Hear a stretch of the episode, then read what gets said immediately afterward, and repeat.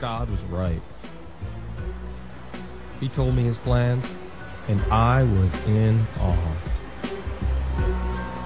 I couldn't wait to tell the people they had nothing to worry about. God's in control. I just have to help them see it.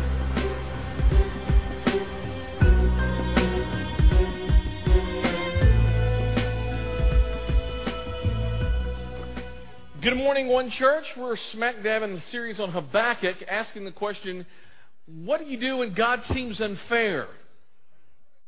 Uh, I guess sometimes we feel a little weird or icky. Can we even ask those questions of God? Can we even think that?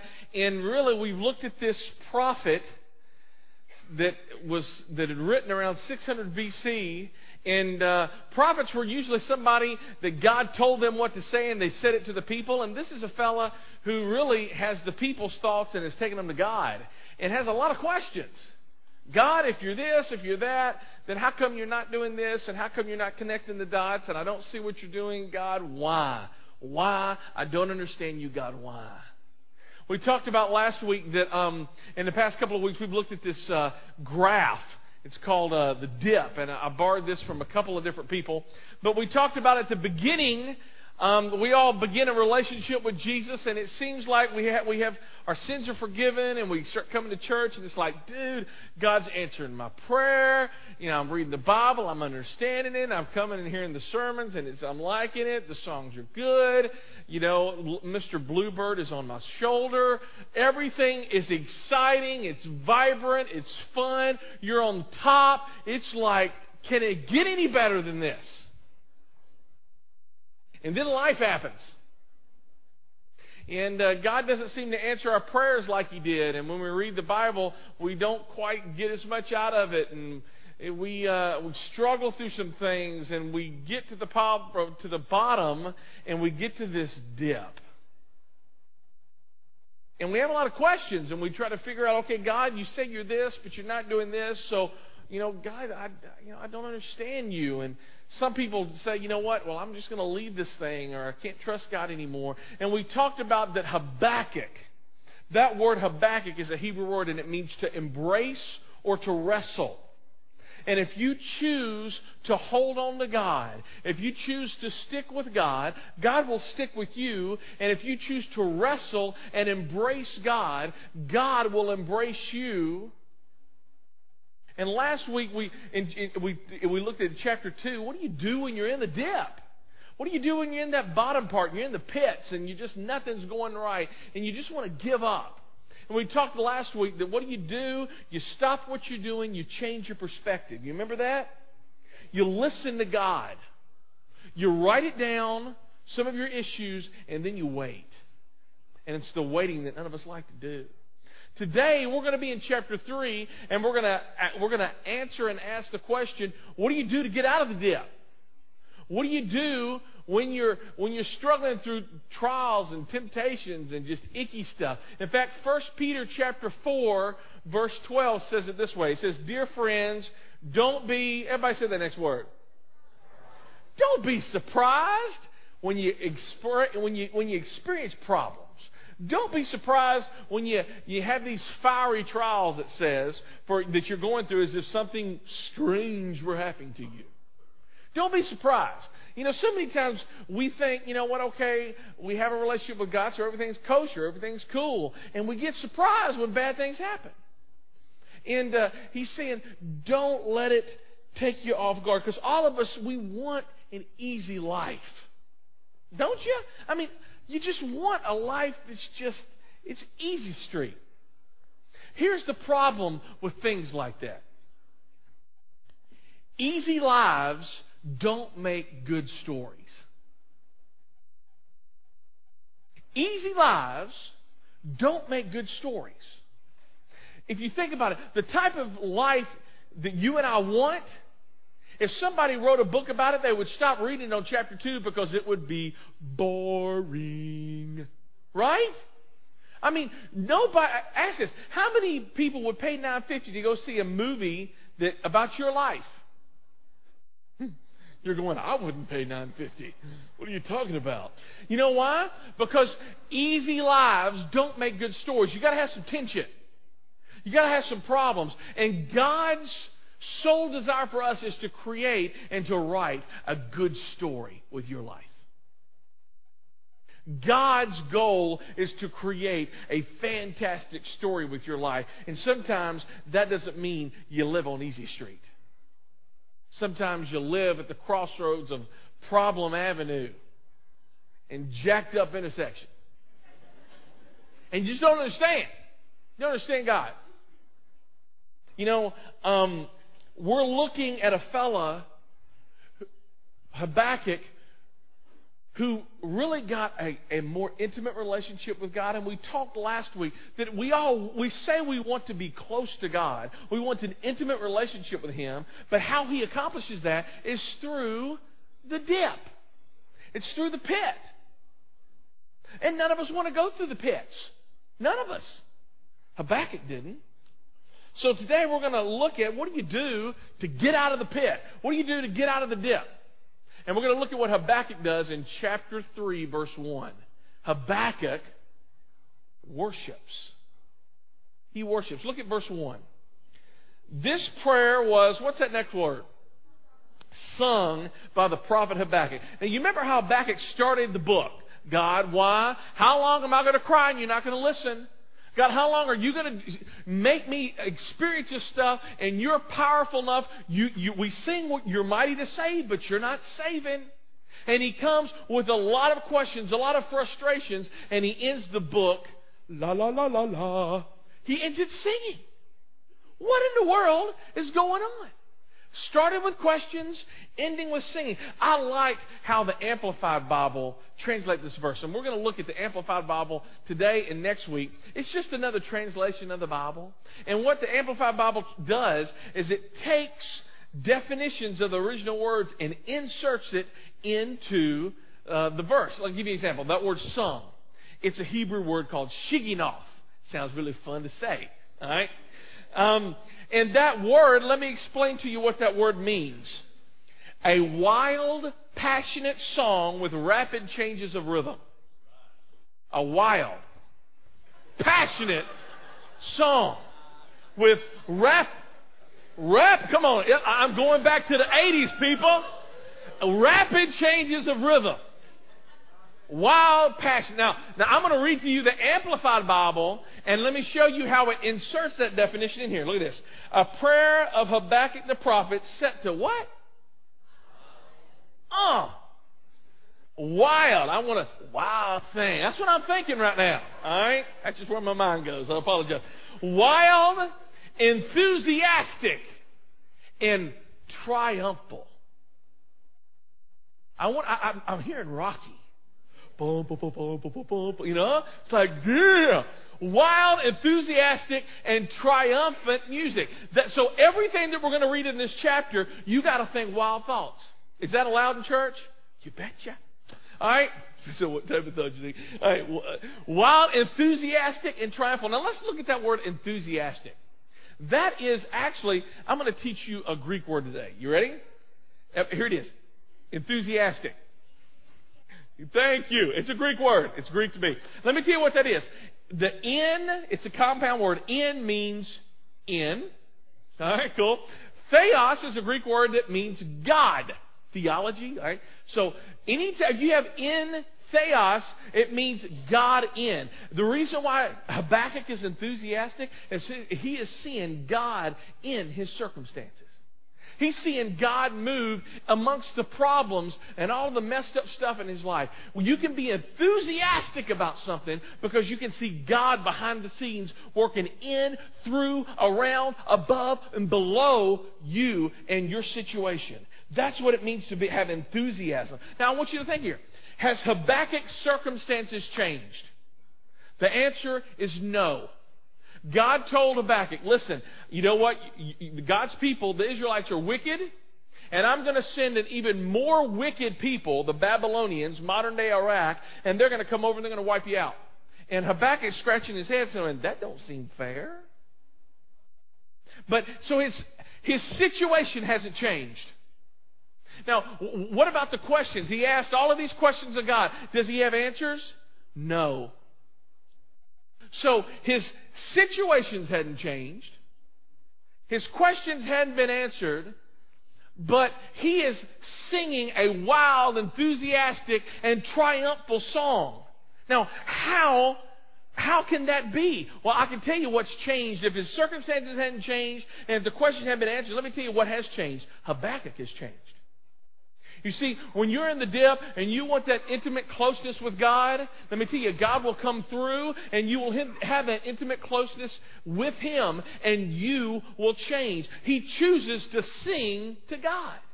To sing. His perspective has changed. He chose to focus on God and not on his problems anymore. In fact, that's our big idea for today. Our big idea is this when you focus on the bigness of God, your problems become small. Let's say that. When you focus on the bigness of God, your problems become small. Habakkuk, nothing, you know, the Babylonians are still coming. They're still sharpening the swords. But Habakkuk has stopped asking questions, has stopped looking, looking at all these other nations and all of these issues, and he is choosing to worship and focus on God. And when you do that, the problems are still there. This is not denial. Denial is more than just a river in Egypt. All right? This, he's not in denial. His problems are still there. But he's choosing not to focus on them, and he's focusing on God. And when you focus on God's bigness, your big problems will become smaller. I promise you. Let me give you an example uh, from the life of a dude by the name of David. Um, if you've not been to church in a while, you may have not heard the story, so let me explain to you. There was this dude by the name of David who had 12 brothers, and he was the runt. He was the smallest. He was the youngest. So he was really skinny because when 12 brothers invade a refrigerator and you the runt, you getting, uh, uh, you, you getting just, you know, you licking the bone, right? You getting the sinews off because they done, done clean the meat off. So this dude, he's not good for much. The Bible said he was small and he was red complected. He was ruddy, is what that means. And he wasn't good for much. In fact, his dad really didn't believe in him. Brothers really didn't believe in. They said, you know, you're only good. Why don't you just go out and you just tend the sheep? It's, not, it's a thankless job. You're going to be by yourself pretty much 24 7. So this little David, this shepherd boy, goes out and tends the sheep, and he spends 24 7 alone with his sheep and God. And he is talking to God. He's focusing on God. In fact, there's a book, if you, again, if you're not, if you're new to Christianity, there's a book in this Bible called Psalms. And what that is, it's, it's called, it's a song. And he wrote half of those songs. He loved singing. He loved playing. He loved just focusing on God.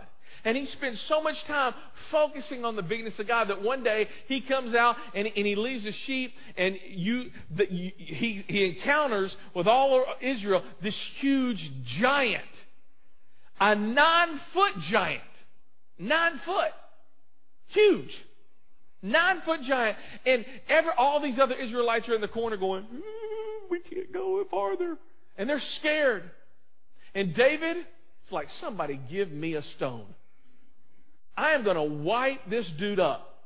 And, and it's not because he was, David was big or because he had all of these wonderful skills. Let me tell you, the reason why David said, when looked at Goliath and says, I'm gonna, I'm gonna chop him up, is because he had spent so much time looking at the bigness of God that even a nine foot giant looked small.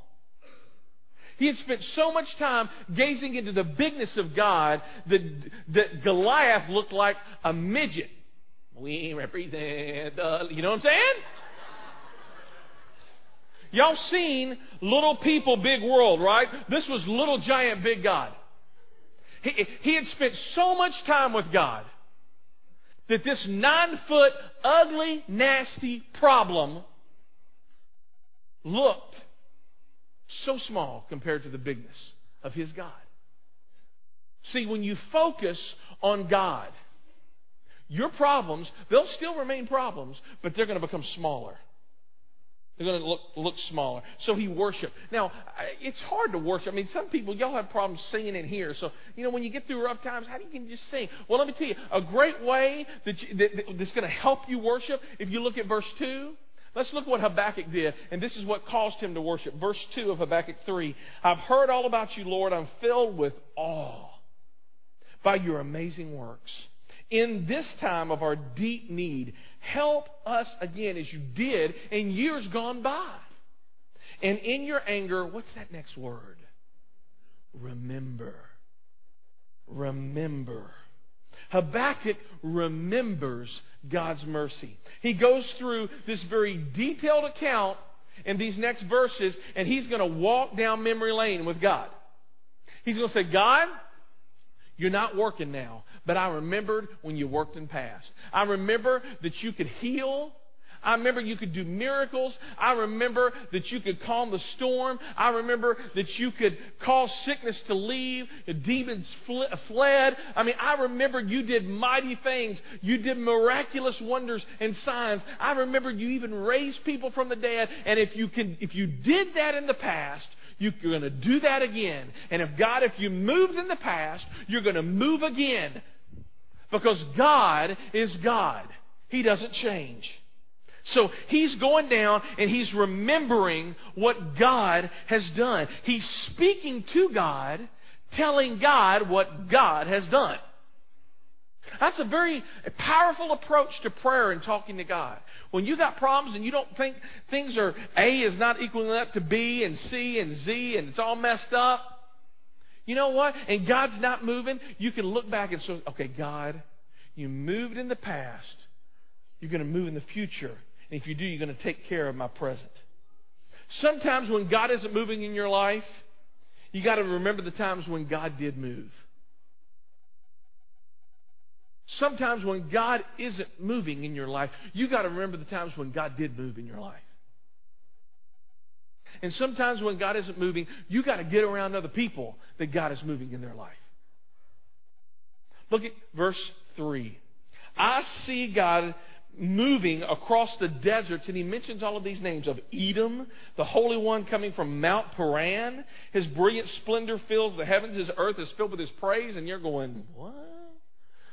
If you were an Israelite, you would know exactly what he was talking about.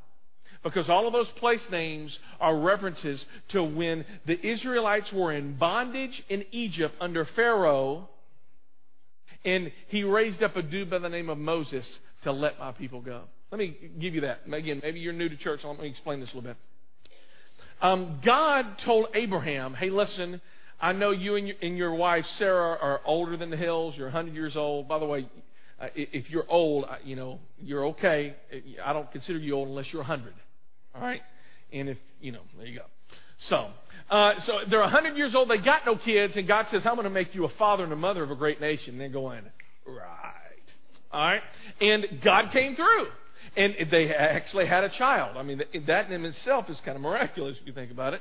Um, not even the. Oh, uh, moving on. Um, anyway, um, but God told Abraham and Sarah, you know what? I'm going to give you this massive amount of land.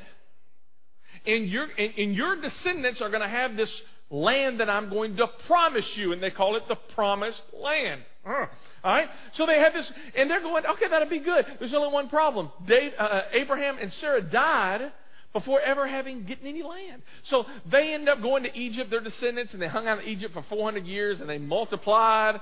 And there's all there's millions of, of, of Israelites now, and they're in bondage in Egypt under this really mean dude.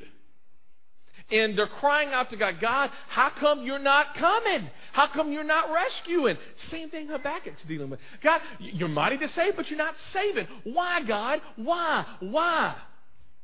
And some people say, you know what, God, this is a figment of our imagination. He made these promises, it's all talk. Until at the right time, God took a fellow by the name of Moses. And God used Moses to rescue the Israelites. And that's what that, that whole verse means. In fact, look at verse 5. It, um, how did, he get, how did uh, Moses and God get the people out of Egypt? Remember, he sent 10 plagues uh, 10 uh, uh, issues, problems, uh, you know, all this stuff. Um, it says in verse 5 pestilence marches before him and plagues follow close behind. So, because of God's miraculous wonders and miracles, these 10 plagues, they get out. Look back at verse 3. It says, I see God moving. You know, how many of y'all want to see God move in your life? I'm there, friends. I want to see God move. You know, God moved then, but God's not moving in Habakkuk's situation now. God moved before, well, he's going to move again. And, and Habakkuk has stopped asking questions and he's focusing on the bigness of God and his problems are becoming smaller. Look at verse 8. Was it in anger, Lord, that you struck the rivers and parted the sea? He's talking about the Red Sea. Again, let me explain this. So the Israelites come out of Egypt, out of bondage, and they get to this Red Sea. And there's this huge sea before them. They can't cross it. And the Pharaoh and his army is coming behind them, wanting to kill them. And Moses gets his staff and goes, y- y'all remember Charlton Heston, right? All right, cool. And they part the water and they go through. And, and, and again, Habakkuk is remembering this. I love that remembering what God has done. Look at verse 4. His coming is as brilliant as the sunrise. Rays of light flash from his hands where awesome power is hidden. This verse is talking about, I'm going to explain this. After they go through the Red Sea, they go to a mountain called Sinai. And on Mount Sinai, Moses walks up the mountain and he talks to God and God gives him, anybody remember? Ten Commandments. That's right. Prince of Egypt is doing its job, all right? So gets the Ten Commandments, and he walks down, and he doesn't know that he's changed. Moses has spent so much time with the God of light, because God is light. In him there is no darkness. He spent so much time with God that he is reflecting. He, I mean, he's, he's lighting up the sky. Moses is. Because anytime you spend time with God, you're going to be changed. All right? Now look at this. Look at what Exodus 34 says. This, this is a story of Moses coming down from the mountain. When Moses came down Mount Sinai carrying the two stone tablets inscribed with the terms of the covenant, he wasn't aware that his face had become radiant because he had spoken to the Lord. The people of Israel would see the radiant glow of his face. Habakkuk is remembering what God has done. He's, he, he's remembered the Israelites in bondage, how he took them out of bondage through the ten, uh, ten plagues. He's remembered going through the Red Sea. He's remembering Mount Sinai. He's remembering God moving in his past. And he's focusing on God, on the bigness of God. And Habakkuk's problems are becoming slowly and certainly smaller. Look at verse 6. When he stops talking about God, the earth shakes. When he looks, the nations tremble. Any of you, your mama ever gave you a look? You know what I'm talking about? And what'd you do? Tremble. You stop what you're doing. That's right. I remember being in a small country church and, and taking gum and putting underneath the pew. All right. By the way, we ain't never gonna have pews. Not gonna wood. We t- put it underneath the pew, and my mama looked at me like she was in the choir. You know, and I was down there going, oh, I think I'm to meet Jesus. God's, God's, just God's look. Look at this. When he looks, the nations tremble. He shatters the everlasting mountains and the eternal hills. He is the eternal one. Look at verse 9. You brandish your bow and your bow and your quiver of arrows. He said God is the one who fought for the Israelites. We're going to talk about that in a little bit. Um, uh, you split open the earth with flowing rivers, talking about the flood of Noah. Um, the mountains watched and trembled. Onward swept the raging waters. The mighty deep cried out. And look at this. The water is lifting its hands to the Lord. Even the oceans are worshiping God. Not just Habakkuk, the oceans in an unnatural disaster. It, the, the oceans are just, praise God, praise God. Now, has anything changed in Habakkuk's life? Has his questions been answered? Is his situation different? No. But Habakkuk is different. Habakkuk is choosing to worship and to remember God. Look at verse 11. The sun and the moon stood still in the sky as your brilliant arrows flew and your glittering spear flash. I want to talk a little bit about that. Um, Moses, after he got the Ten Commandments we talked about, he went in. The, he told the people, "Hey, we're going to the land that God had promised Abraham." They go to the land. They all take a vote. We're going to talk a lot about this next week. Who wants to go in the land? They go, "I don't want to go." So God says, I'm, "Forget you." So everybody, you know, who are like 20 and below, you're going to die. You're going to, you're not going to enter into the land. And Moses and all of these people end up dying. And then he raises up a new dude by the name of Joshua, and he takes all of all of these descendants, and he goes 40 years later, and he says, "Okay, well, here's the land that God's promised us. Are we going to go in?" And we're all going, "Yeah, we're going to go in." My mom and dad, I just buried them last week. Yeah, we're going in. All right, cool. So they go in, and they start. Even though this was the land God had promised them, there was all kinds of people living in the land, and they didn't know it was already promised to somebody else. So Joshua is, is he's doing all these wars and armies and all this stuff, and there's one really tough enemy that he's going up against, and they're going to win, but the, the sun's going down. And if, if, if, they don't win before the sun goes down, the tide's going to turn. So look at Joshua chapter 10. This, this is referenced in Habakkuk chapter 3.11. Joshua prayed to the Lord in front of all the people of Israel. He said, Let the sun stand still over Gibeon and the moon over the valley of Ajalon. So the sun and the moon did what? You know what? When God speaks, even creation listens. The sun and moon stood still until the Israelites had defeated their enemies. The sun stopped in the middle of the sky, and it did not set as on a normal day. Anytime God is, you, you remember that enthusiasm God in? Anytime God shows up, you're not going to have a normal day. God can even take the things that you count on, and He can change it up.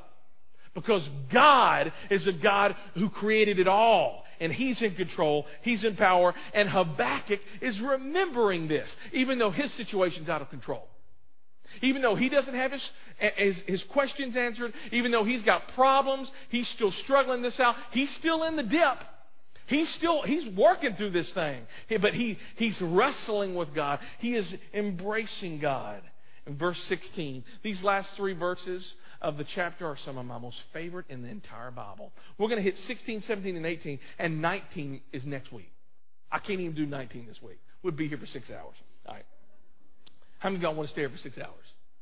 Only one. Okay. Thanks, Mom.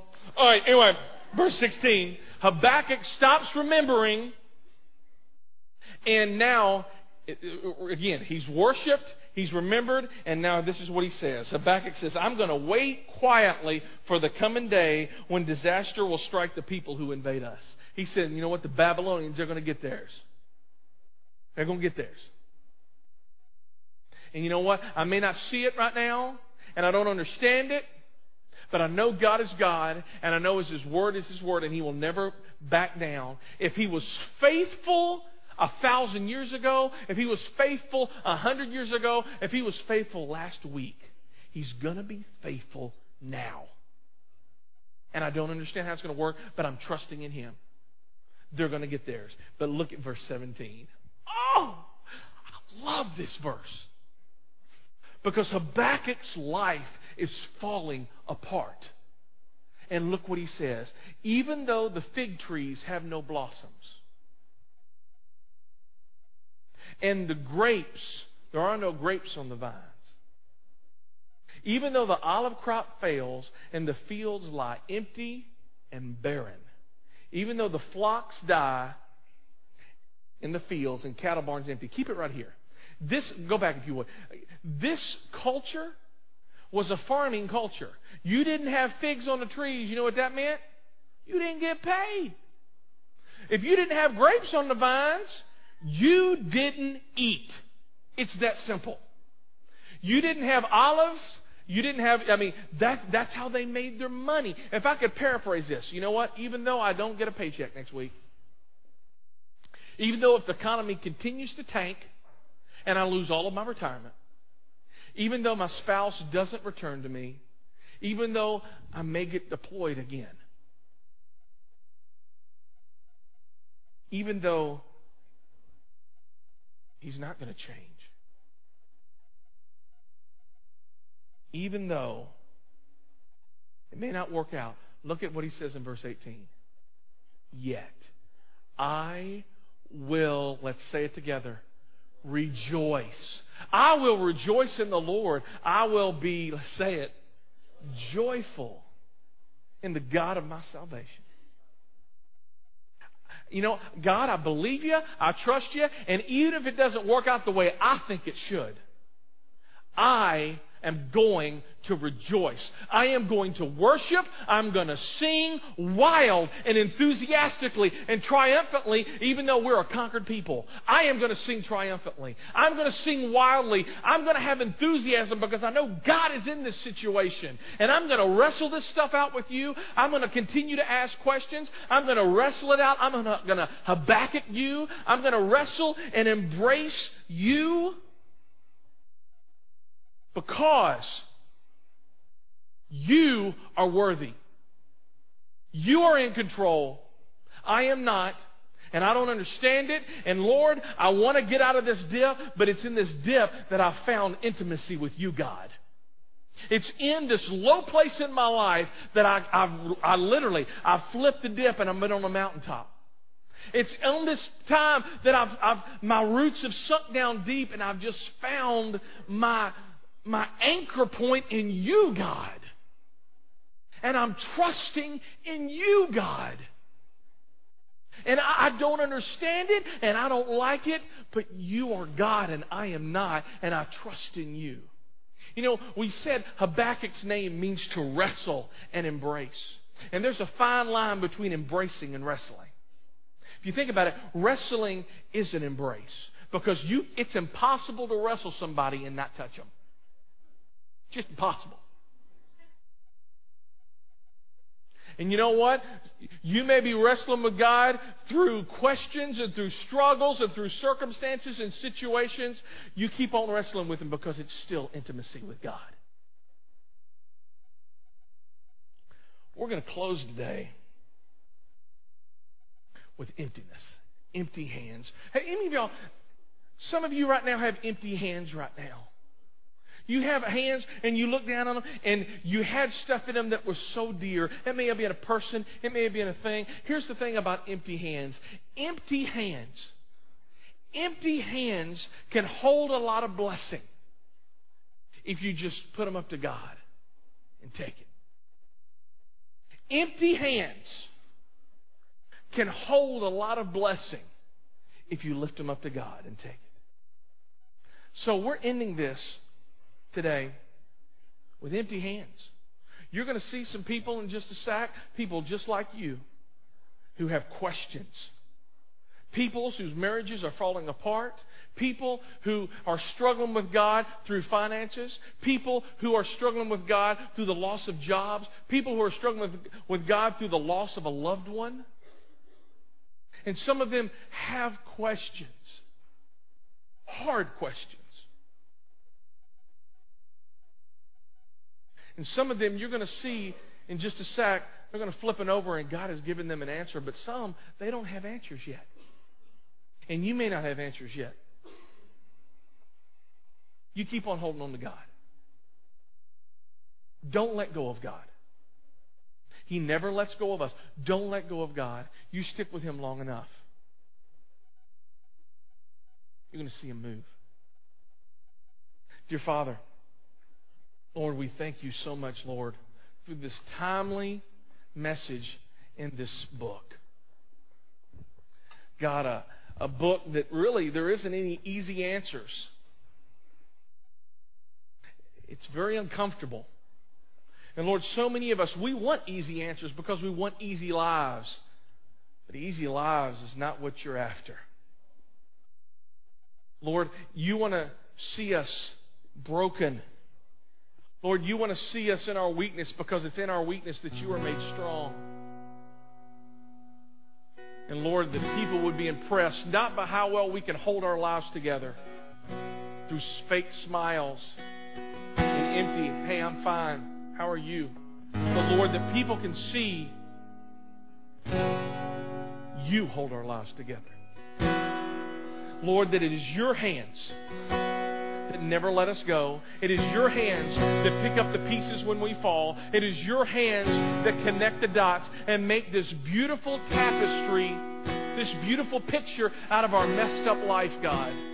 It is you and you alone. You never let go. You never let